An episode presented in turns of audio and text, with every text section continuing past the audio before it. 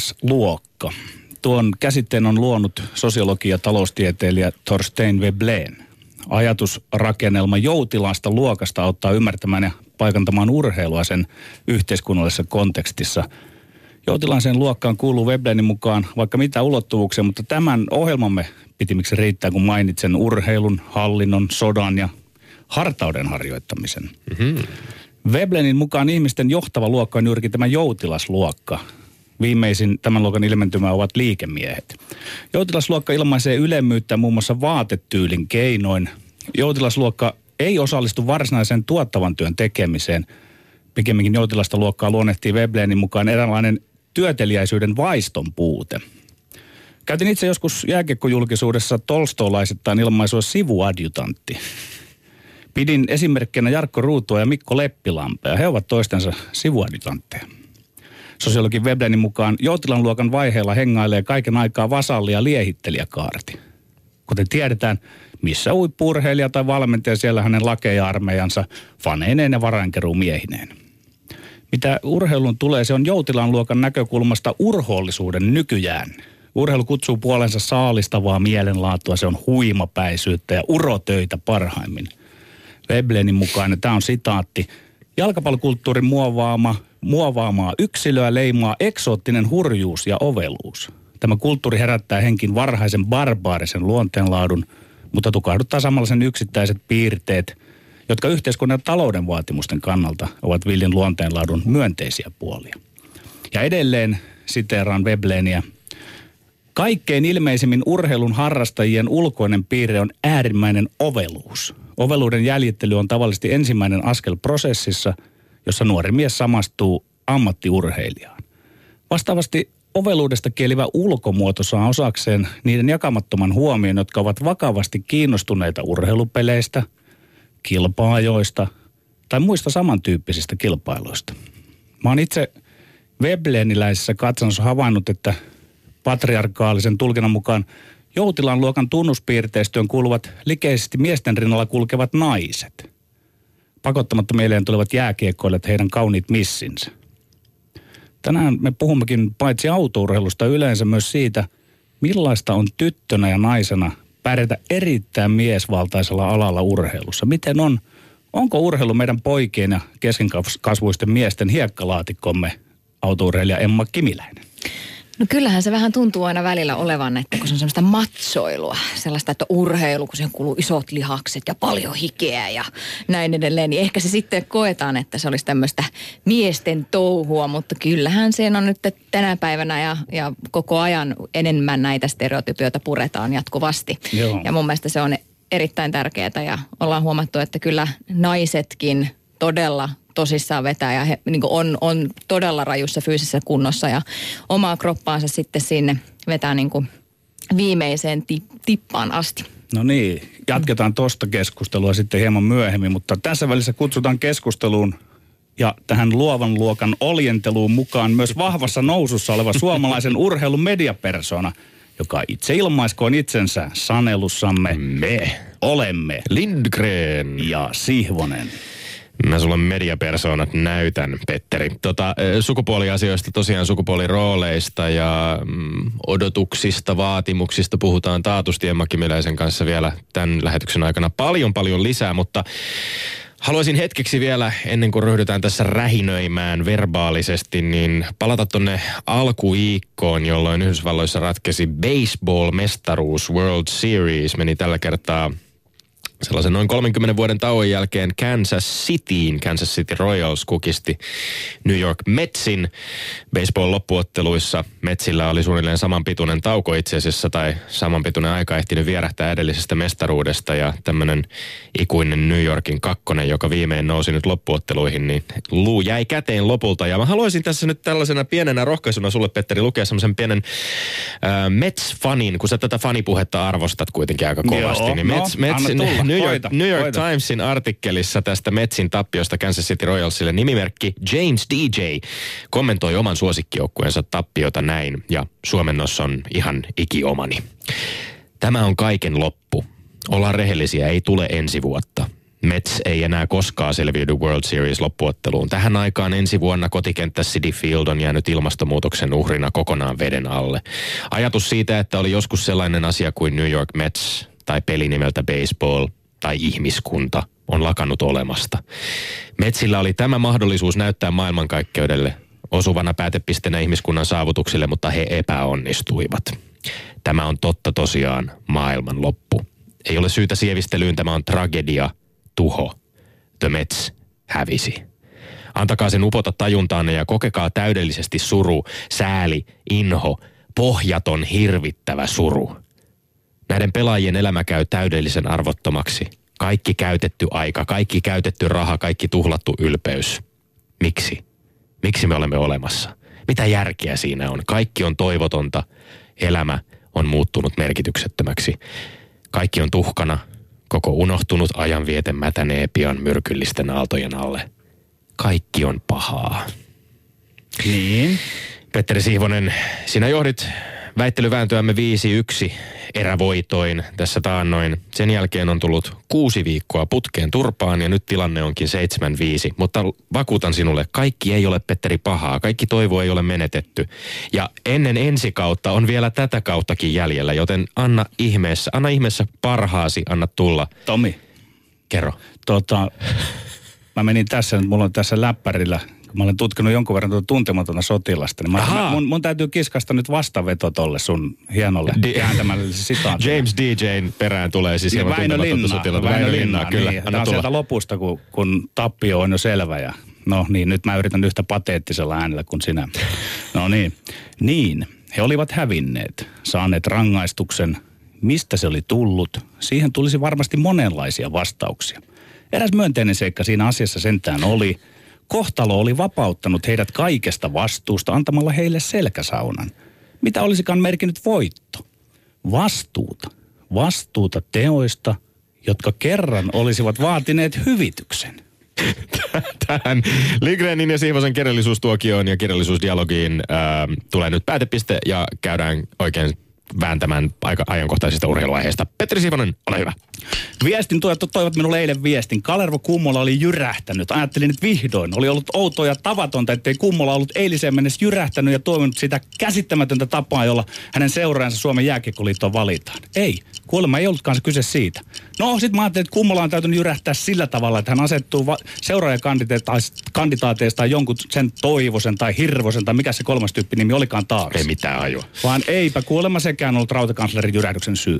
Mä menin Yle Areenaan katsoa, että mistä se Kale nyt on ollut niin mielimurteissaan. Siinä se köllötteli rautakansleri Ylen, Ylen aamu TVn sohvalla ihan kummolalta näyttäen. Vähän niin kuin itseäänkin kaihtain hän otti sen saman ilmeen, jolla hän aikoinaan mullekin jyrähti ja totesi, että ei ole hullua hurskaammaksi tullut urheiluiden teksteistäni. Mutta nyt kummola jyrähti tärkeämmästä aiheesta, asiasta, joka jäänee hänen viimeiseksi tärkeimmäksi jyrähdykseksi. Sitaatti. Meillä on huomenna liittohallituksen kokous ja aion esittää nuuskan totaalikieltoa. Jos hallitus sen hyväksyy, asia menee valtuustoon. Nuuska on selkeä ongelma jääkiekossa monessa muussa lajissa. Ja nyt, Tommi, mä väitän, että tämä on kaikkien aikojen hulluimpia silmänkääntötemppuja suomalaisurheilussa. Kummola esiintyy yhtäkkiä kuin jokin vanha vallastaan suosiolla luopunut oleva nahjus, vaikka kaikesta näkee, että hän on nostamassa seuraajakseen mielensä, mieleisensä lakeja noista kolmesta vasallia liettelijäkaartilaisistaan. Tulihan se väitekin sieltä heti kellon kumahdettua. No sä oot Petteri, useinhan sanotaan, että presidenttien tai poliitikkojen, jotka ei enää tavoittele uudelleenvalintaa tai joilla ei ole enää paineita miellyttää äänestäjiä, on helppo keskittyä ajamaan sellaisia Oleellisen. asioita, jotka ovat heille tärkeitä ja merkityksellisiä. Oho. Nyt tullaan muista kiinnostavaan kysymykseen. Petteri, sä olisit hyvin voinut ottaa kantaa itse tähän Kummolan nuuskakieltoon, ehdotuksen kitkeä nuuska kokonaan jääkiekosta. Jääkiekosta, missä nämä pullottavat huulet ja snooze-pussukat ovat niin yleisiä, että niitä toisinaan löytää kiekkokierroksen jälkeen jälkeen lätkäjätkien jäljiltä täältä Yle Puheen studiotiloistakin. THL verkkosivulla kerrotaan näin. Kansainvälisen syömätutkimuslaitoksen IARCn mukaan nuuska sisältää 28 syöpää aiheuttavaa ainetta. Nuuskan käytön on todettu lisäävän suun, nenän ja nielun alueen syöpien vaaraa sekä kasvattavan riskiä sairastua sepelvaltimotautiin tai saada tappava infarkti. Sinä jos kuka varmasti kokemuksella tiedät aivan kuten Ruotsissakin.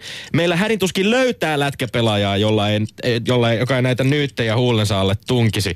Kalervo Kumala kerrankin teki jotain kannatettavaa kiekkoilijoiden terveyttä edistävän aloitteen ja sä väität koko hommaa silmänkääntötempuksi. Millä perusteella? No sillä perusteella, että kun Kalervo Kummula tulee tässä kohtaa esiin, niin kyllä hänen nyt luulisi puhuvan oleellisesta, mutta ihan epäoleellista. Ja sitten mun mielestä... Millä perusteella, Petteri Sihvonen?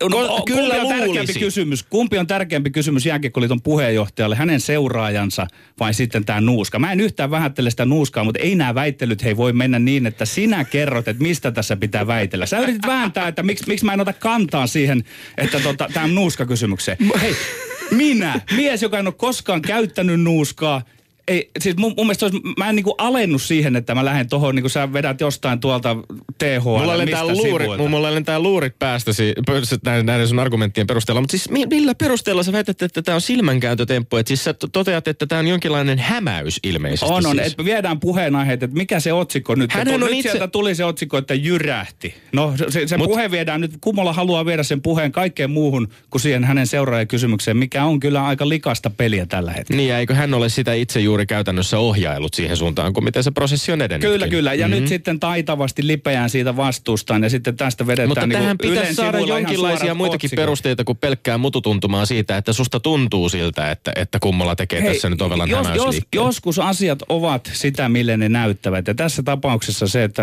rautakansari menee ja ottaa tyhmän nuuskakysymyksen. Hei, mä, jos nyt vielä pikkusen käydään nuuskakeskustelua, Mhm. mm-hmm. niin tuota totaalikieltoa ehdottaa Kalervo Kummola.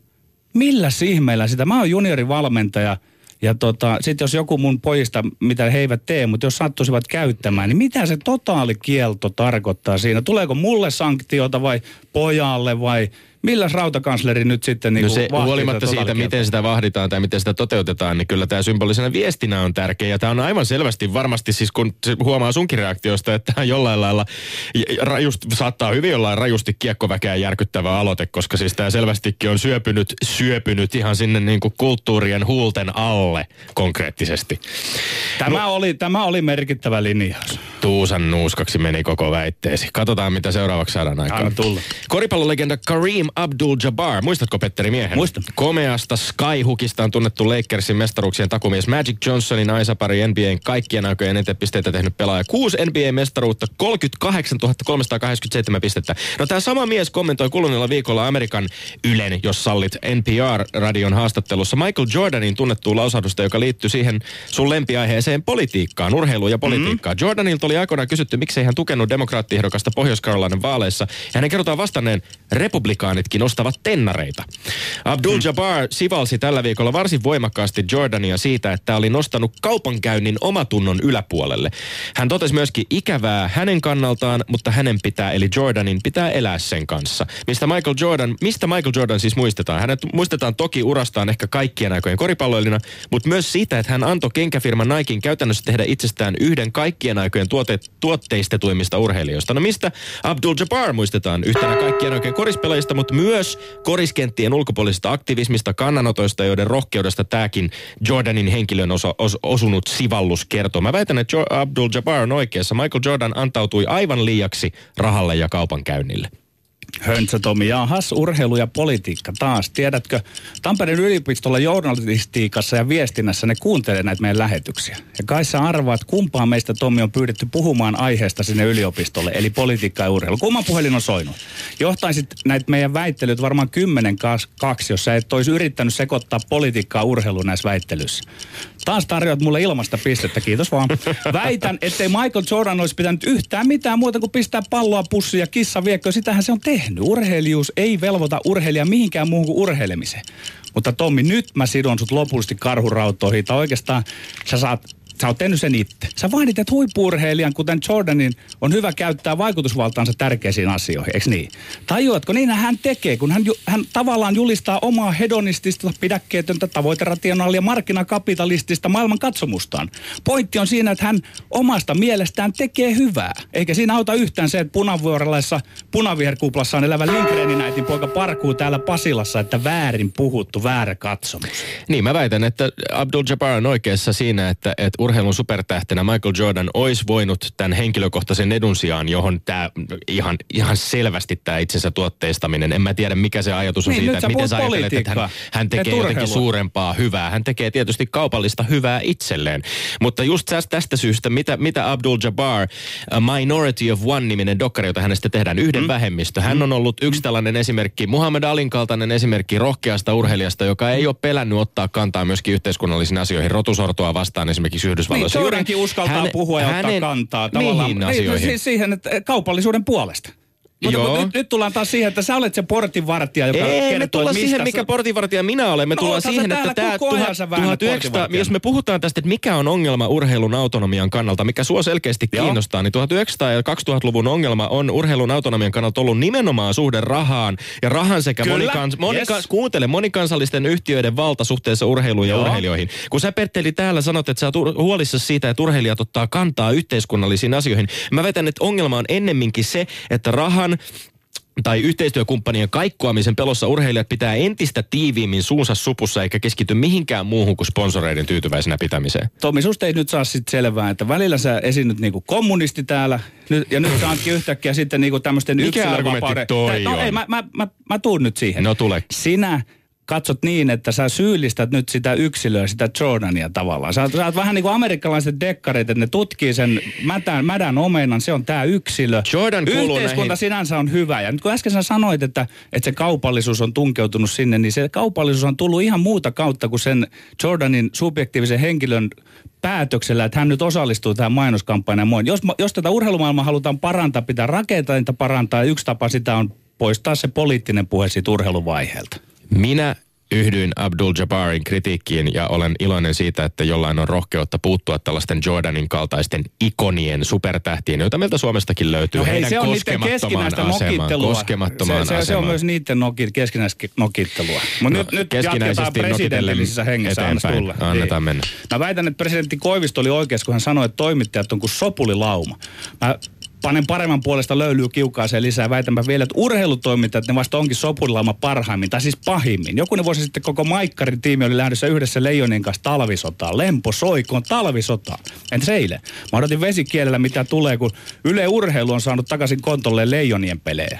Ja mitä vielä? Päävalmentaja Jalonen oli ilmeisesti puhunut ennen peliä vaistoilla pelaamisesta. Ja mitä tekee selostaja Niki Juusela? Ensimmäinen erä ei ole ollut muuta kuin vaistoilla pelaamista, tai siis vaistoilla selostamista. Välillä vaistoilla pelaaminen oli kuulemma sitä, jotenkin niin se meni, että maajoukkuepelahan pelaajia ei voi valmistaa niin kuin yhteispeliin, vaan se on enemmän pelattava vaistolla. Välillä se vaistoilla pelaaminen olikin sitten sitä, että joku hyökkäyskolmikko oli aiemmin pelannut kimpassa bluesissa. Ja nyt on sitten kuulemma helpompi pelata vaistolla. Vaistolla sitä, vaistolla tätä. Väitän, jos Jalonen olisi ennen peliä puhunut vaikkapa tuota aliohjautuvasta ralliautosta, että se muistuttaa viisikkoa, niin sitten varmaan selostaja olisi puhunut siitä aliohjautuvasta ralliautosta. Ja hei, tämä kaikkihan lähti osittain, sitä symbolisoi keskustelu, mitä käytiin Miksu Paatelaisen osalta. Joulukuusi sitä, joulukuusi tätä. Et ni, niitä sanoja poimitaan ilman sisältöymmärrystä.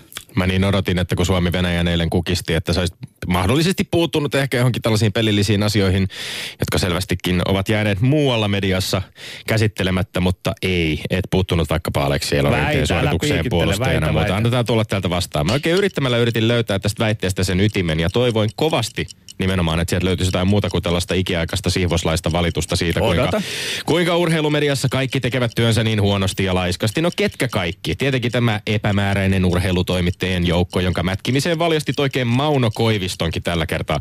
Erityisen kritiikin kohteeksi pääsi sitten Yle Urheilu ja Niki Juusela ja yksi Eurohokituurin peli. Ja jos mä nyt oikein tulkitsen, niin saisit kaivannut Juuselalta syvällisempää ymmärrystä jääkiekosta kuin näistä vaistoista puhumista.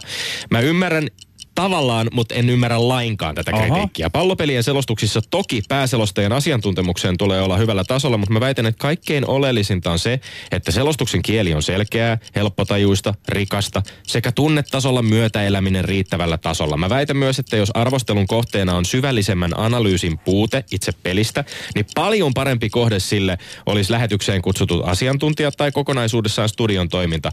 Mutta jos väitteenä on toivoisin itsenäisempää otetta toimittajien työhön, niin vähän ympäripyöreäksi jää, rakas Petteri. Eli sä vaadit multa pikku lisäperusteluja. No anna tulla. Tommi? No joo, kato se, se tietyllä lailla se tarttuu se semmoinen, että kun päävalmentaja sanoo jotain, sitten selostaja lähtee siihen mukaan, niin sen jälkeen myös ne asiantuntijat on vähän niin kuin vaikeuksissa. Että pitääkö tässä olla suurin piirtein niin kuin leijonien puolella, että Törmäsen Antti oli ihan ok, ää, Ahon Jykä oli ihan ok, mutta niilläkin pikkusen tuli, että ensimmäisessä lausessa kritisoidaan siellä sitä, että nyt ne tuplas tuossa puolustusalueen puolustuspelissä, mutta sitten kuitenkin tos, jossain kohtaa ne myös Mikä kehuu sitä. Eli tämä tavallaan se, että, että mennään ikään kuin, mennään niin kuin...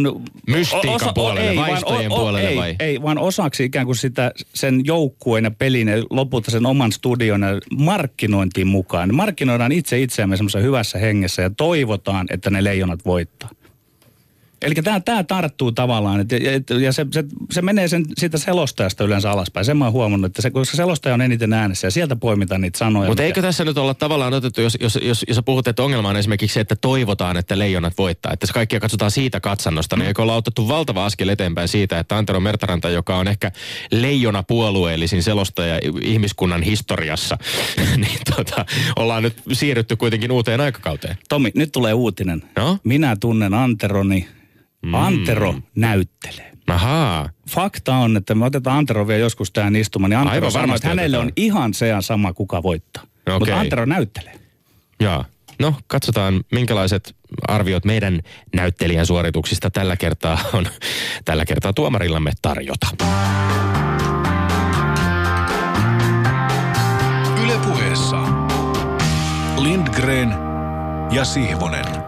Lämpimästi tervetuloa vielä kerran studion autourheilija Emma Kimiläinen. Voi kiitos, kiitos, kiitos. Sä oot tässä nyt radan varressa päässyt seuraamaan tätä meidän kolarointia, Kolarointia. argumentteja ja pieniä törmäyksiä, m- jos jonkinlaisiin shikaneihin ja toisiimme.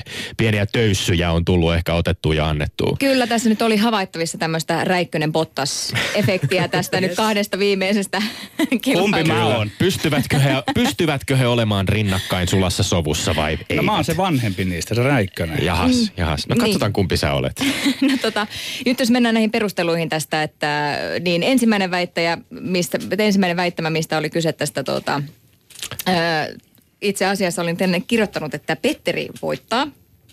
Mutta? Aa, mutta ei, Petteri voittaa. Tommilla oli siis, äh, oli ihan hyvät perustelut tästä nuuskan käytöstä ja kummolasta, mutta ja nimenomaan se oli todella hyvät perustelut siitä, että minkä takia tämä nuuska nyt ylipäätään pitäisi kieltää. Mutta Petteri oli kuitenkin oikeassa siinä, että miten tämä kummola nyt ottaa tämän asian esiin tällaisessa tilanteessa, jossa hänen pitäisi ehkä e- esittää jotakin muitakin väittämiä. Jo, ja totaalikielto ei myöskään minun mielestä poista tätä asiaa. Uskoit siis Sihvosen äh, silmänkääntötemppu argumenttia? Kyllä uskoin. No ok, ok. Yksi nolla ensimmäisen väitteen jälkeen. Sitten mitäs meillä sen jälkeen? NBA. Olen jo unohtanut NBA, kaiken. NBA, kyllä. NBAtä. Mm, kyllä, Michael Jordanista. Joo. Mm. Michael Jordanista tuota, tämä kaupallistaminen on mun mielestä ihan täysin ok ö, ja se, se tuleekin tehdä. Se on niinku, totta kai siinä urheilijalla saa olla dollarit silmi, kuvat silmissä, jos, jos näin. Ö, mutta tällä kertaa kuitenkin nyt sitten Tommi mielestäni vei tämän erän, koska sä otit sieltä esiin niin hyvän tärkeän pointin, joka kosketti minua henkilökohtaisesti, kun sanoit, että ö, urheilijat pitää suunsa supussa kaupallistamisen tavoin sen takia, koska ö, jotta no, pelätään näiden yhteistyökumppaneiden kaikkoamista. Ja se oli ehkä se semmoinen taikasana tässä kertaa. Tuntuiko jonkinlainen pistos sydämessä? No se- F1-maailmasta kyllä tuntui, koska mun mielestä siellä nimenomaan se on sellaista, sellaista sirkusta ja siellä pitää olla hirveän varovainen. Mä joskus mietin sitä, että, että olisinko pystyisinkö minä ajamaan siellä, niin se olisi niin hirveä henkinen paukku, kun sä et pysty sanomaan sitä, mitä sun pitää oikeasti, mm. mitä sä haluaisit sanoa. Sä et voi koskaan Bahrainin kritisoida. GPssä tai vaikkapa Putinin ojennellessa palkintoja. Esimerkiksi, Esimerkiksi. esimerkiksi niin tämä oli siinä mielessä, tämä meni nyt sulle kyllä. Okei. setit. Tilanne jännittävä, Nyt yksi, jännittää. yksi. Yksi, yksi. Me, mu- muuten täytyy sanoa tähän väliin, että vaikka nämä väittelyvoitot nyt on mitä on, niin kyllähän me tässä tilanteessa ollaan melkein viikosta toiseen. Että aina ollaan yksi yksi tilanteessa, että tässä ei mitään niin tämmöisiä murskavoittoja tai murskatappioita ei oikeastaan tullut koko kauden aikana. Et Joo, mutta älä sano, että nämä on, tiukkaa nimittäin nämä on, nämä on mulle on ainakin aika vakava No Mä tiedän, sä, sä et, joo, mä yritän nyt vähän lohduttaa etukäteen jo, mutta katsotaan miten siinä käy. No niin, ja sitten Kolmas aihe. Kolmas Niin. aihe. Oltiin, palattiin taas jääkiekkoiluun ja pa- palattiin vähän niin kuin median käsittelyyn. Median oikeastaan. käsittelyyn, joo, ja selostajien käsittelyyn. Tuota, mun mielestä tämä väite oli hyvä, ja, ja, tota, ja Petteri vei voiton. Ai! I'm so sorry. Mutta tässä on Nyt niin mun mielestä se, että joo. joo, selostajien mun mielestä, niin mistä tästä puhuttiinkin jossakin kohtaa, niin pitäisi tietää niin sanotusti enemmän. Mua ottaa päähän se, että ei välttämättä tiedetä, ja kun itse katsoo, niin esimerkiksi jääkiekkoottelua tai muuta, niin sä huomaat sieltä asioita paljon enemmän. Ja sitten niihin ei edes välttämättä oteta kantaa tai ollaan myöhässä tai ei, ei, ei tiedetä esimerkiksi ihan peruskäsimerkkejä tai näin edelleen. Että sitten ajatellaan, että mm, puusilmää, että mitä sä nyt ottaisi jäljessä tässä asiassa ja näin edelleen. Mutta eh, selostajan pitää mun mielestä tietää ja uskaltaa sanoa paljon enemmän. Mm. Mun täytyy sanoa tähän, että mun oli vähän vaikea vasta-argumentoida tätä, koska en nähnyt kyseistä ottelua eilen ja en nähnyt tai siis kuullut myöskään selosta. Ja Niki Juuselan suoritusta. Mä olen itse eh, pitänyt Niki Juuselaa yhtenä parhaista jalkapalloselostajista, mm. joka tässä maassa löytyy. En ole oikein, ei ole kokemusta juurikaan hänestä jääkiekkoilun puolella. Just meinasinkin tota ottaa sen esiin, että otappa sinä Emma Kimilän, kun olet kuunnellut formulaselostuksia tai siis oman alasi selostuksia, mm. niin onko nyt niin sitten kuitenkin, että mäkin pidän Niki Juusela aivan erinomaisena jalkapalloselostajana, ihan hyvänä lätkäselostajana, mutta onko se oma korva sitten niin kuin liian herkkä sille kaikelle, kun, kun on laji, jonka tuntee itse läpikotaisin, että miten, miten sä formulan osalta? Formulan osalta ehkä siinä on sekin, kun itsekin näitä selostan, niin joskus on ehkä huomannut sen, että myöskin selostaja vähän kaunistelee omia mielipiteitään siinä mielessä, että ajattelee, että se kuljettaja tai, tai joku sieltä lajin parista tulee sen jälkeen lankoja pitkin ja, ja sitten ei välttämättä saakaan niitä haastatteluja tai jotain muuta. Et siinäkin, siinäkin ollaan vähän ehkä varovaisia siitä, että mitä nyt oikeasti sanotaan kenen viaksi laitetaan ja kun kaikki tulee sen jälkeen. Niin kun, että jos sä suoraan sanot, että, että tässä nyt Pottas ei tehnyt mitään väärin ja Räikkösen olisi pitänyt jarruttaa esimerkiksi viimeisessä kilpailussa, kun he ajoivat, ajoivat yhteen, niin mm, tai näin, niin sieltä tulee heti on niin paljon mielipiteitä ja tulee kaikkea, että siellä on, yritetään ehkä vähän liiankin niin kuin iisisti ottaa näitä ja ei oteta kantaa ehkä. Niin, tämä on vähän, niin, sano vaan Petteri. Joo, mä sinulle, en mä voisin sanoa sitten tämmöisellä pitkällä kokemuksella, että kun varmasti jatkat median parissa, niin oman kokemukseni jälkeen, että mä, olen- mä olen ollut tyyppi, joka esimerkiksi täällä nyt Ylellä kritisoi Yleen tyyppejä ja näin, niin kyllä siinä lopulta niin kuin elävien kirjassa säilyy, että kehotan sitten aikanaan semmoisen niin kuin rapsakkaan rohkeuteen. Niin, jos on aihetta. Niin, jos kritiikki on perusteltua, sehän on Kyllä. tietysti aiheellista ehdottomasti ja, ja sitä ei pidä liikaa, liikaa varoa missään mielessä. Ö, mä mietin vielä tätä, siis me puhuttiin Tapio Suomisen kanssa, joka oli meidän vieraanamme tuossa, siitä on jo joku aika, oliko viime keväänä Tapio, Tapio Studiossamme vieraana ja, ja siitä tasapainosta tavallaan, että kun nykyään melkein lajissa, kun lajissa kuitenkin on sitten ne asiantuntijakommentaattorit siellä mm. aisaparina, useimmiten selostajan aisaparina ihan siinä live-tilanteessakin, niin, niin varmaan semmoinen oikeanlaisen tasapainon löytyminen sille, että itse pää selostajalla, jonka kuitenkin pitää yrittää välittää asiat kansantajuisesti koko kansalle, mm. suurelle yleisölle, jossa on paljon monenlaista seuraajaa. Siellä on totta kai lajia tuntevia, urheilulajia tuntevia ihmisiä paljon, mutta myöskin sellaisia, jotka ovat aivan täysin ummikkoja. Et kyllähän siinä pitää löytää se tasapaino semmoisen selkokielisyyden ja selvyyden ja sitten toisaalta niiden niin kuin taktisten hienousten välillä. Jos olisit sanonut tämän väittelyssä, niin ehkä tämä tilanne olisi voinut olla erilainen. Kerrankin Lindgrenin äitin poika on vähän myöhässä, mutta nyt mä vähän selostan ton, mitä jos käy. Ensin, että kiitos Emma Kimiläinen tästä tuomaroinnista.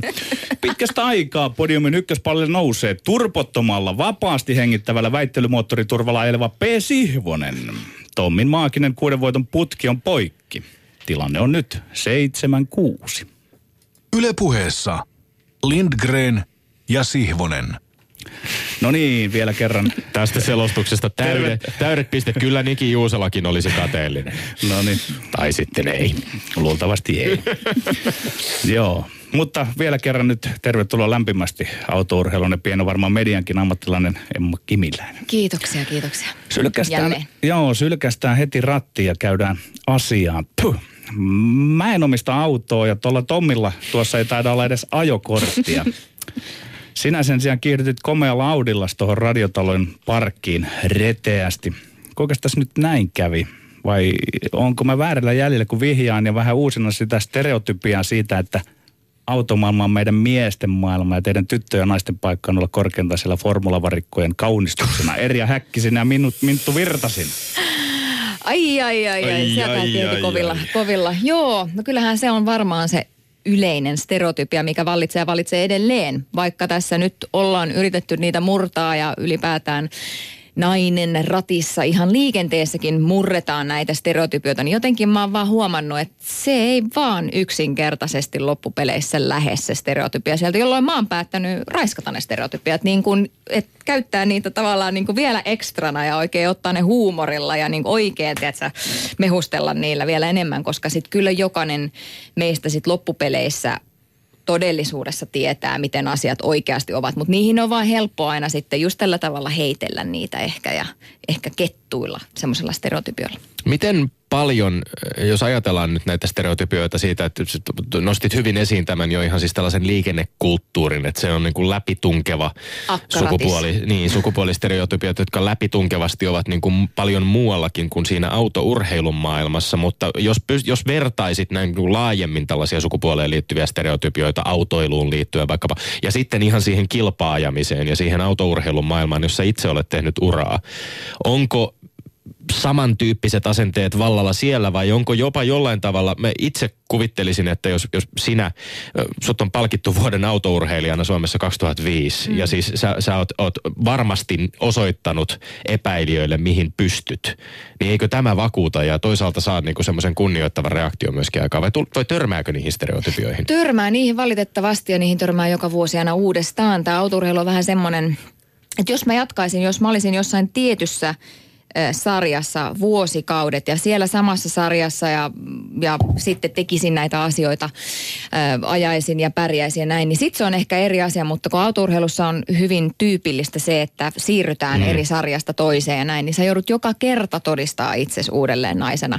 Että vaikka sä olisit kuinka hyvin pärjännyt missä tahansa, niin silti se lähtökohta on se, että no, kyllä se nyt tuolla pärjäsi, mutta siellä oli huono taso tai jotain muuta siellä on niin kuin sen, sen takia sitten siellä taustalla, että miten joutuu aina sieltä. Mutta se to, toki kyllä sopii mulle, koska se on ehkä helpompaa lähteä tuommoisessa tilanteessa altavastajana. Toki sua seurataan todella tarkasti, media seuraa todella tarkasti ja se luo tietynlaisia paineita, mitä ehkä joillakin miehille se ei luo ihan samalla tavalla. Niin se voi juoda, johtaa siihen semmoisen niin virheettömyyden vaatimukseen, että itsekin mm. on pikkusen niissä paineissa, että, Kyllä. että, että, että jos teen virheen, niin sitä katsotaan semmoisella suurennuslasilla, että ei- ei miehiä vastaavalla katsota siinä kohtaa. Kyllä joo, ja se oli varsinkin viime vuonna, kun palasin autourheilun pariin neljän vuoden tauon jälkeen, niin se oli se syy, minkä takia mä ensinnäkin jännitin ihan hirveästi. Mä en koskaan aikaisemmin jännittänyt.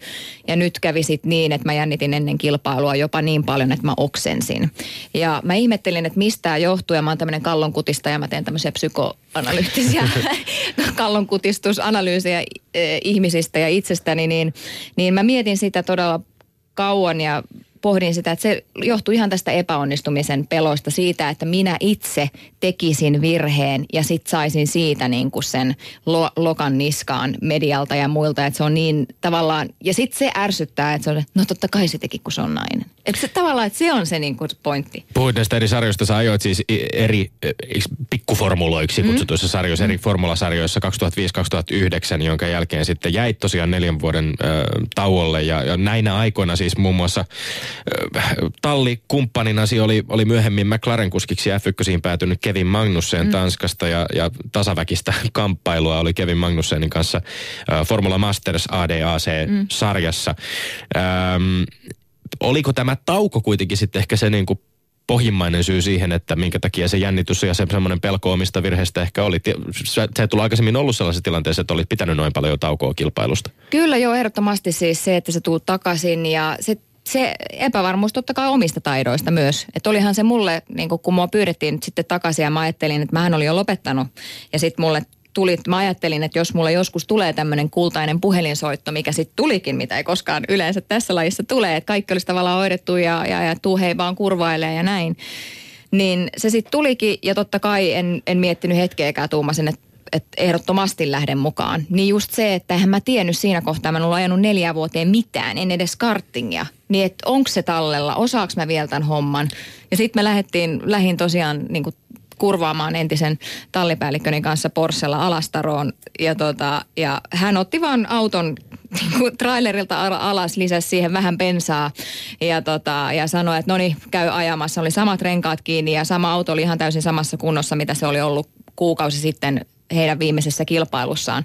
Ajelin siellä pikkasen radalla ja ja tota, tulin sitten takaisin jossain vaiheessa, hän oli kellottanut aikoja ja sanoi vaan, että katsos, sä olisit voittanut tämän kilpailun. Sitten se, se, niin se, se iso kivi, mikä vierähti siitä harteelta, että ei jumalauta, mä osaan tämän homman vielä. Mä en olekaan huono tai että mä en ole menettänyt mitään, niin se oli aika iso. You still got it. Yes, just näin. se, äh, kerro vielä äh, tästä puhelinsoitosta, se tuli siis, ja siitä mit, mit, mitä täl, missä tällä hetkellä ajat, se tuli siis Scandinavian Touring Car Championship-sarjasta ruotsalaistallilta. Voitko ehkä vähän vähemmän perehtyneille kuulijoillemme kertoa, että mi, millaisesta sarjasta on kyse ja mistä tallista? Joo, eli sarja on tämmöinen kuin STCC lyhennettynä. Näitä samantyyppisiä sarjoja ajetaan World Touring Car Championships VTCC ja, ja BTCC, eli British Touring Car Championships ja näin. Eli koppiauto on periaatteessa kyseessä, mutta se miten tämä kyseinen auto eroaa näistä on se, että se ei ole kop, niin kuin varsinainen vakioauto, vaan se on samanlainen kuin DTM-sarjassa, eli tämmöinen putkirunkoinen kilpa-auto, jossa on kilpa-autoon tehty erikoismoottori, joka on takana ja että se on niin kuin periaatteessa siitä lähtee vaan koppa irti ja ja se ei ole niin kuin ollenkaan normaali auto. Ajokortittomana yritän tässä näytellä asiantuntevaa ja aivot, raksu, aivot raksuttaa tuhatta ja sataa, Kyllä. mutta ehkä tämä mutta hieman se on, valaisi. Se on, se on formula, joka on tehty normaaliauton näköiseksi, joka on sitten ehkä naamioitu joksi tietyksi ö, automerkiksi. Mä haluan Emma Kimiläinen palauttaa tämän siihen tytöt, pojat, miehet, naiset asetelmaan vähän ja kerro vähän siitä alkutaipaleestasi minkälaista oli olla tyttönä siellä poikien seassa? Aloitit peräti kolmevuotiaana kartingin ajamisen ja kilpailit jo viisivuotiaana, mutta, mutta oliko, koitko sä, että sä olet yksi jätkä jätkien joukossa vai kävikö se ilmi? Tuotiinko se sinulle ilmi, että likkahan sä? Vai ajatteleeko kolme- tai viisivuotias sukupuoltaan tuollaisessa tilanteessa? No se tuli joissakin tietyissä hetkissä esille. Toki mä olin aina se yksi jätkistä ja mä ajattelin, että tämä on ihan normaalia. Mun veli jo myös, joka on mua pari vuotta vanhempi ja me, se oli koko perheen harrastus. Me aina kierrettiin kaikki kesät karavanen meiningillä tuolla ympäri Suomea. E, mutta sitten ehkä semmoisissa tilanteissa, kun me oltiin, muistan ikuisesti, me ollaan oltu jossakin Forssassa ihan vaan ajamassa huvikseen. Te, niin kuin treenaamassa niin sanotusti. Ja siellä oli sitten tämmöinen poika, joka ajoi myös ja saman luokan autolla kuin minäkin. Ja mä sitten siinä testeissä ajelin hänestä ohi ja hän sitten tuli pikkasen aikaisemmin sisään varikolle kuin minä. Ja hän oli jäänyt odottamaan siihen hän odotti siinä sillä tavalla, että hän seisoi hänen isänsä haarovälien, haarovälissä tai siinä edessä. Ja isä piti siinä sitten niin kuin hartioista kiinni ja he halusivat katsoa, odottivat kun mä tuun sisään sieltä, koska mä olin ajanut hänestä niin, niin kuin nopeasti ohitse. Sitten mä tulin sisään ja äiti tuli ja mä olin viisi kuusivuotias silloin, otti multa sitten semmoisen valtavan kypärän pois. Ja mulla oli, mulla oli tätä, mä otin sen, sen jälkeen kypärähopun pois päästä ja mä oikein heilutin mun vaaleata tukkaa, tukkaa siinä. Ja tämä poika siis, hän purskahti itkuun aivan siis järjettömään vollotukseen ja hän sanoi, eikä iskä se oli tyttö. ai, ai, ai, ai, ja siis se vollotti se isä oli, että ää, ne oli kaikki jotenkin järkyttyneitä jollain tavalla siinä tilanteessa. Mutta mä, mä en sitten tiedä, mä haluaisin tietää, mä, mä en muista yhtään kuka tämä tyyppi oli, että onkohan jatkanut sen jälkeen vielä ajamista vai ei. Mutta se oli selkeästi, tässä huomassa sen stereotypian, että hän oli niin kuin todella järkyttynyt siitä, että tyttö oli ajanut nopeammin. Jos sukupuolesi murskasi hänen unelmat kilpaajana, niin ehkä niiden so kuuluikin mennä murskaksi. Entä sitten aikuisempana? Onko, onko vastaavan tyylisiä esimerkkejä tai muuta? Onko se tavallaan se sukupuoliin liittyvä vastustus? Lisääntykö se sitten siitä pikkuhiljaa vai hälvenikö se vai miten sä oot kokenut sen? Koska kyllä mä saan helposti kiinni tuosta, että hävitä voi, mutta ei tytölle, ei naiselle. Mm. Tämä, tämä se on, että hävitä voi, mutta ei tytölle. Se näkyy radalla äh, siinä mielessä, että, että, että esimerkiksi viime vuonna mulla oli todella vaikea kausi sen takia, kun mä olin ensimmäinen nainen 15 vuoteen koko tässä STCC-sarjassa. Äh, 12 kilpailua pääsin kuudessa maaliin. Ja syynä ihan täysin se, että ihan siis jarrutuksissa siellä oikeasti? tullaan perään. Joo, joo. Et se on niinku, tavallaan siinä oli ehkä se, että kun on se ainut nainen, jota se seurataan mediassa vielä todella tarkasti ja josta aina kirjoitetaan ihan sama, miten pärjää. Ja, jos, ja Ruotsin media vähän ehkä teki hankalaksi tämän mun itse työn siellä radalla, koska he tykkäsivät, on tosi kiva, että kirjoittaa ja näin, mutta, mutta että he tykkäsivät oikein rötöstellä sillä, että jaa, nyt se tuli se niin kuin girl power ja tiedätkö, entiset mestarit ohitettiin ja muuta, niin sitten seuraavassa kurvissa mä tiedän, että kun mä oon ohittanut, niin mun pitää aina olla va- varuillaan siitä, että jotenkin ajattaa johonkin vähän ulos tai jotenkin turvata se oma selusta siinä seuraavilla niin kuin kurveissa, että ennen kuin tulee sieltä oikein kunnolla sitten hanurin. Yle puheessa Lindgren ja Sihvonen. Öö, hieman historiaa, lainaan tämmöistä pientä pätkää sudeettisalolainen.blogspot.fi blogista, jossa, jossa tota, sehän ajaa kuin nainen otsikolla teksti, jossa, jossa käydään läpi muun muassa siis autoilun historiaa Suomessa, mutta myöskin naiskilpaajia. Ja tässä on tämmöinen tekstinpätkä. Ensimmäiset ajokilpailut pidettiin vuonna 1910 Tampereella ravikilpailujen yhteydessä. Suomen automobiiliklubi alkoi järjestää kilpailuja vuonna 1921 ja muutamaa vuotta myöhemmin naisia jo näkyi olevan mukana. Naiskilpailijat esiteltiin reippaina ja rohkeina tyttöinä, kertoi tunnettu autoamazoni Terna Åkerman, joka kertoi osaa Näsijärven, äh, joka otti osaa Näsijärven ympäriajoihin vuonna 1930. Autoilijalehti kirjoitti, että Ternaneiti ajoi urheasti osuutensa reippaasti yli odotusten. Äh, naiset eivät itse katsoneet olleensa mitenkään erikoisia, mutta eivät myöskään katsoneet autoilun sopivan kaikille. Neiti Åkermanin vastaus naisten pystyvyydestä autonajoon moottorilehdessä kertoi paljon. Olen sitä mieltä, että naiset ajavat autoa yhtä hyvin kuin miehet, Tällä en kuitenkaan tarkoita, että kaikki naiset sopisivat tähän toimeen. Niiden, jotka eivät voi hallita hermojaan, pitää luopua autolla ajamisesta. Miten tällaiset äh, tuolta äh, kahdeksan, yli 80 vuoden takaa ajatukset, ensimmäisten kilpaajien, naispuolisten kilpaajien ajatukset, miltä ne kuulostaa sun korviin tänä päivänä? No ihan nykypäivältä, sanotaan. siis melkein Se nykypäivältä. ei ole paljonkaan se suhtautuminen se muuttunut. ei ole muuttunut ja se on, niin se on hyvin pak, niin kuin valitettavaa siinä mielessä, että niin kuin mä oon huomannut näissä stereotypioissa, kun niitä ne on ollut tuolta asti ja mä en niitä ei ole pystynyt murtaa, jotta ne olisi poistunut täysin. Se koetaan, että joo on siisti, on paljon kilpakuljettajia, jotka, jotka ajaa mun kanssa, jotka tykkää, että se on todella hienoa, että mä naisena pärjään ja näin edelleen. Ja on paljon sitten talleja ja väkeä niin kuin siinä taustajoukossa, jotka tykkää, että se on hyvä asia. Mutta sitten siellä on niitä, jotka tosiaankin ajattelee niin, että, että, että nainen ei kuulu autourheiluun. Olen saanut myöskin siitä oman osan. Mutta eikö nyt pysytään nyt ihan tässä ytimessä ja kyvyistä ja siitä, että mihin ihminen pystyy, minkälaiseen suoritukseen ihminen pystyy, niin tämä tuntuu minulle aivan täysin käsittämättömältä, mm. järjettömältä. Eikö autourheilu nimenomaan ole semmoinen laji, jossa Kyllä. ei olisi mitään todellista eroa miesten ja naisten kyvyissä tai mahdollisuuksia ajaa kilpaa? Kyllä, on ju, juuri näin. Eli siis ihan samalla viivalla ollaan kyllä. Et siinä ei, ei ole mitään. Et se on, kuuluu vaan siihen Se stereotypiaan on se kulttuuri jostakin. ympärillä jotenkin, Kyllä. joka sitten... Kyllä mm. sieltä kulttuurista ihan todella yli sadan vuoden takaa siitä, mi- miten se on ollut miesten juttu. Niin, tässä oli kiinnostavaa. Siitä tavallaan se on kyse. Joo, tässä samassa blogissa oli itse asiassa kiinnostavaa juttua myöskin siitä, että kuinka autoilun ylipäänsä yleistyessä siihen liittyy tällaisia, että, että tota autoilla kuskattiin pontikkaa tai kuskattiin ehkä niin kuin arveluttaviin tarkoituksiin, mm-hmm. kuskattiin miehiä ja se, se koettiin niin kuin tällaisena, että se ei sovi naisille Joo, tämä kyllä. auton ajaminen Juuri alun näin. alkaen ylipäänsä. Se, siitä se on kiinni. Siitä, Joo. siitä tavallaan ne stereotypiat tulee ja siitä, että on koettu, että se ää, autolla ajaminen on ollut se miesten oma sellainen niin kuin, semmoinen yksin oikeus jollain tavalla, että siellä on päästy pois kotoolta ja sitten ne naiset on ollut siellä kodissa. joo. Niin. Koska tota, mä mm. haluan sanoa näin sen, me, kun mä puffasin tätä lähetystä tässä, laitan vain Jampe ja kumppaneiden muiden toimittajien kanssa, niin mä esitin siinä semmoisen teorian, että ja tässä nyt luiskahdetaan lähes pois urheilusta, mm. mutta ei se haittaa varmaan tässä tapauksessa, että, että kyse olisi mahdollisesti juuri siitä, että jos mietitään miehiä, naisia, niin auto on se väline, samoin Kyllä. kuin aikoina oli hevonen, jolla pääsee liikkumaan, jolla saa ikään kuin sille reviirilleen jatketta. Ja, mutta onhan se karmeaa, että jos, jos siitä se seuraus on nyt sitten aitourheilun osalta sitä, että, että, että naisia tavallaan niin kuin syrjitään. Kyllä joo, mutta oikeastaan mun mielestä on hienoa, että siellä on siis on, on hyviä naiskuljettajia, mutta totta kai nyt on, on niitäkin, jotka ei ole niin hyviä, niin kuin on miehiäkin, jotka ei ole niin hyviä. Jos mietitään tätä suppiloa, että yhtä monta naista kuin mies tai yhtä monta tyttöä kuin poikaa aloittaisi kartingista, mm. niin kyllä mä oon aivan sata varma, että yhtä monta lahjakasta sieltä tulisi kummastakin suppilon päästä. Että niitä lahjakkaitahan on ylipäätään vähän, mutta jos mietitään kuinka vähän naisia tai tyttöjä ylipäätään aloittaa kyseisen harrastuksen, niin onhan se nyt niin kuin eihän siellä nyt ole niitä, niitä tota, todella lahjakkaitakaan sitten joukossa. Massa on paljon pienempi. Niin. Mitä, mitä vastaisit sellaisille ihmisille, jotka toteavat tähän, että no tyttöjä ei vaan kiinnosta se autot tai autolla ajaminen?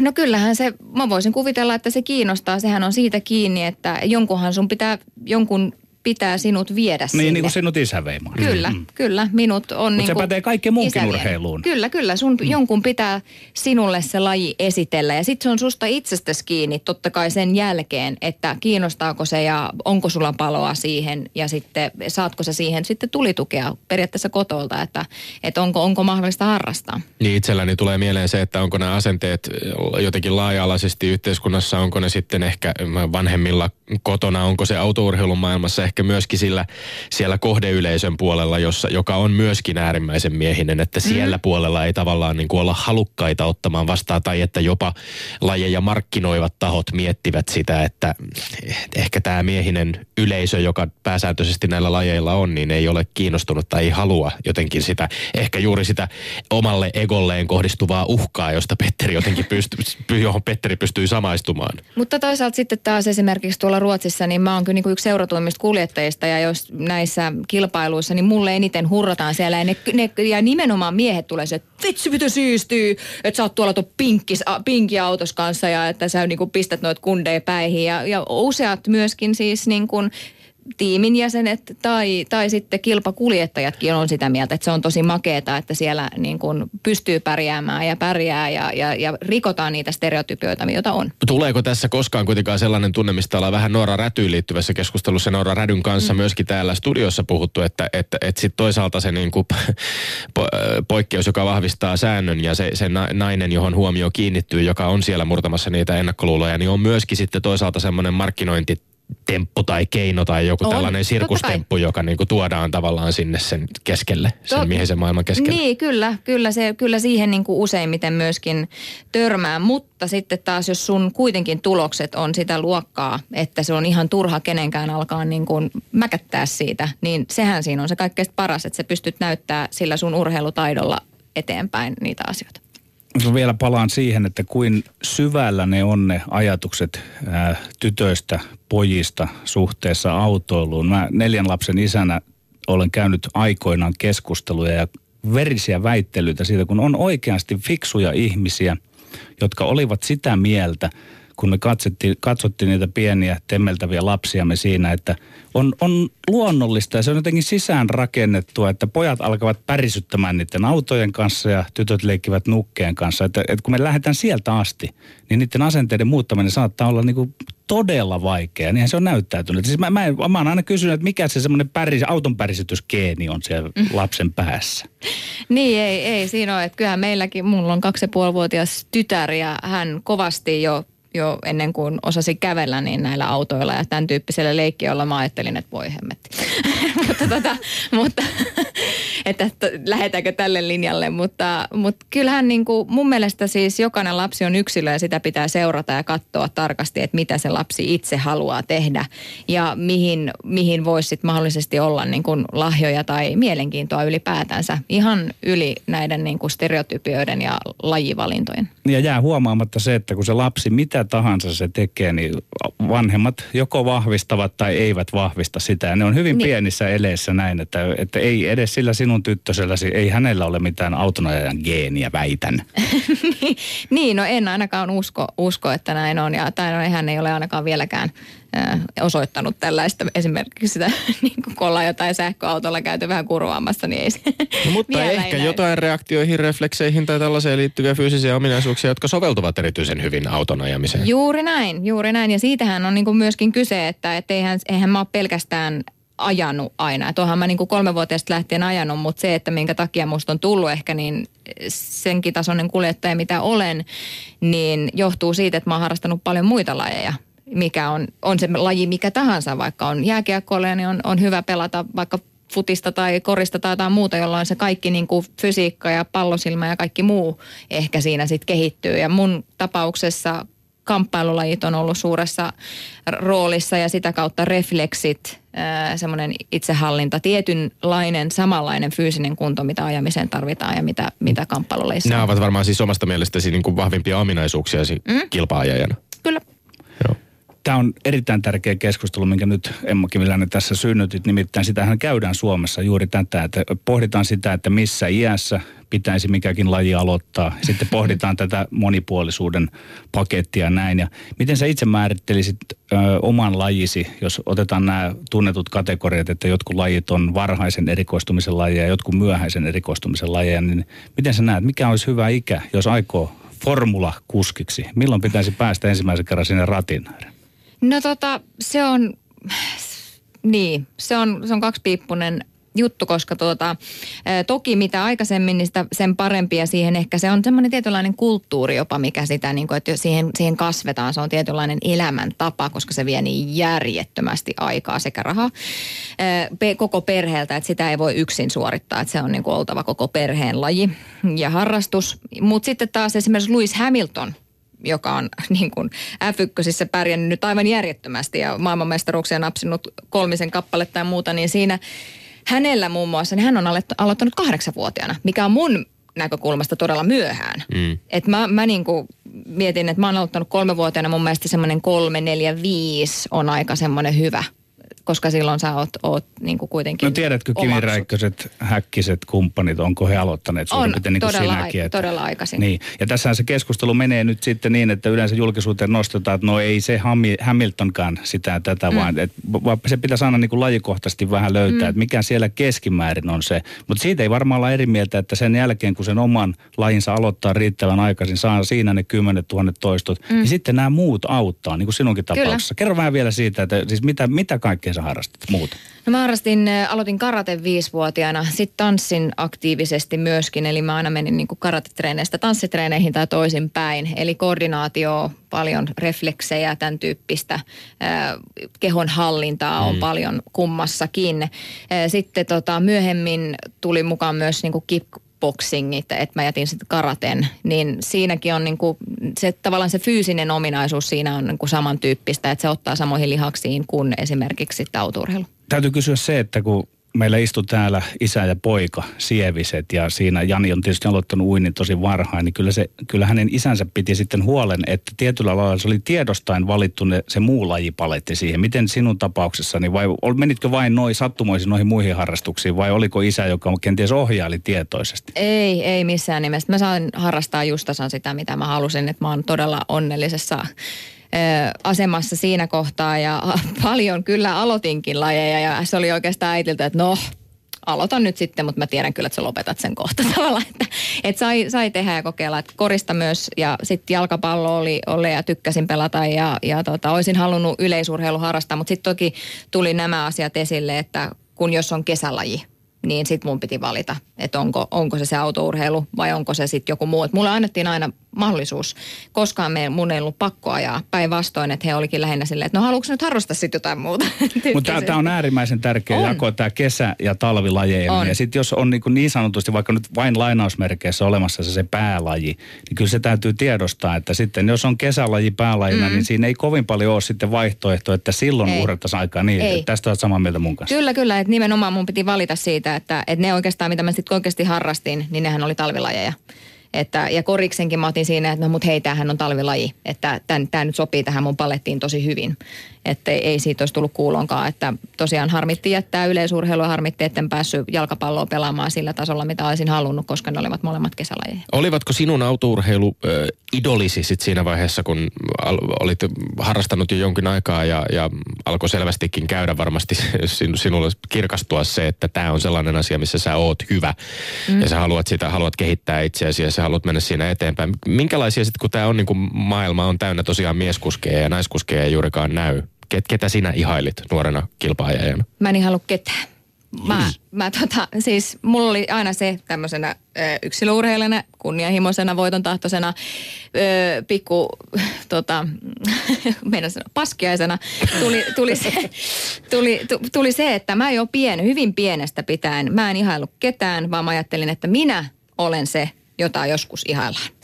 Minä haluan olla se, jota, jota, ja tehdä nämä hommat niin hyvin, että, että minua, minä olen se, jota sitten ihalla. Että tässä, tässä niin kuin tämä yksilöurheilijan ö, tuota, huono puoli tästä. tästä tuota, Niin, ei, huo- huo, ei mm. huono puoli, mutta tämmöinen, itsekäs puoli niin sanotusti tästä tämmöisestä ää, itsekyydestä ja luonteesta. Äärimmäinen kunnianhimo, näyttämisen Joo. halu. Kyllä. Tä, tästä itsekyydestä ei ole pitkä matka semmoisenkaan väitteeseen tai kysymykseen, että etkö sinä Emma Kimiläinen pelkää kuolemaa? Nimittäin, onko mä tulkinut väärin autourheilua siinä kuoleman kontekstissa, kun mun mielestä yksi sen koko lajin selittävä tekijä on se, että se kuolemanvaara leijuu siellä koko ajan. Että yleensä ihmisistä tulee urheilijoista, sankareista pyhimyksiä kuoltua, mutta tavallaan te olette sankareita jo sen takia, että flirtailette sen kuoleman kanssa. Mikä sinun suhteesi on kuolemaan?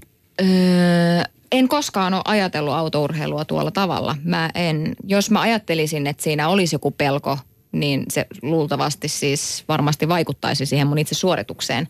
Mä en koe, että se olisi pelottavaa. Mä lähinnä aina ihmettelen sitä, kun se asetetaan se rooli tällä tavalla, koska mun mielestä liikenteessä on siis todella, todella paljon suurempi riski ja, ja mahdollisuus kuolla, kuolla kuin mitä tuolla radalla, jossa kaikki kuitenkin tekevät asioita saman agendan mukaisesti. Ajetaan rataa ympäri ja, ja, tota, ja kaikki tietää, mitä tekee. Kukaan ei tule vastaan. Siellä ei pompi mitään, mitään tota, jalankulkijoita tai pyöräilijöitä tai muita vastaavia, joita sun täytyisi havainnoida. Kaikilla on se sama agenda, mitä tehdään. Ja ymmärtävät riskit. Kyllä. Ää, vielä pakko on tähän, tähän loppuun ottaa tällainen ää, aivan tuore uutinen. F1-testikuljettaja Susi Wolf ilmoitti tällä viikolla lopettavansa kuluvan kauden jälkeen hommat Williamsin testikuskina.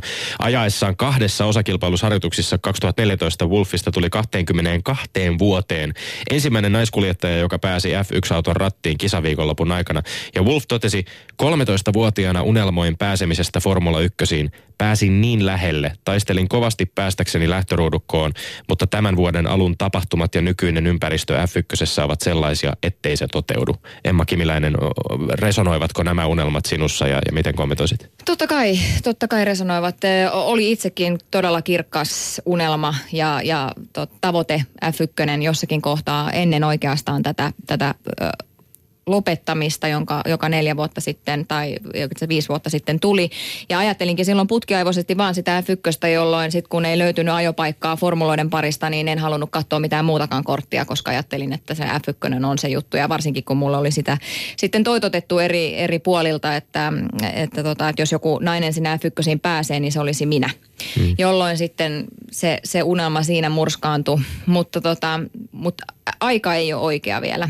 Sitten siinä kohtaa, kun F- kyseessä se aika on oikea, niin toivon, että sinne pääsee joku sellainen naiskuljettaja, joka ei olisi ihan noviisi, vaan joka pystyisi ottaa sen media ja kaiken muun vastaan. Mahtavaa. Lämmin kiitos Emma Kimiläinen vierailusta. Kiitos. Kiitos minunkin puolestani. Ja Tommi Kiskaisen terkut. Lopputerveiset lähtivät tällä kertaa Ohioon osavaltioon Amerikkaan. Ää, mä huomasin, että Petteri, sä olit kirjoittanut erästä musta-oranssista joukkueesta KKsta, johon sinulla on läheinen suhde ja vähän pohtinut sitä vaikeaa fanitussuhdettasi. Minulla ei ole vaikeaa fanitussuhdetta amerikkalaisen jalkapallojoukkueeseen Cincinnati Bengalsiin, joka on nyt voittanut kahdeksan ottelua ja hävinnyt nolla ottelua tällä kaudella NFLssä amerikkalaisen jalkapallon liigassa. Kaatoi viime yönä Cleveland Brownsin. Voisi melkein hävitä kauden loput kahdeksan rukoseriottelua ja silti olla playoffseissa. Puolustus pelaa unelma kautta pelirakentaja Andy Dalton tuntuu löytäneen itsevarmuutensa. Laitahyökkäät juoksupeli ovat monipuolisia ja vahvoja. Olen onnellinen mies Petteri. Ensi viikolla saat nähdä tämän onnellisen miehen taas täällä studiossa. Me olemme Lindgren ja Siivonen. Kuulemisiin.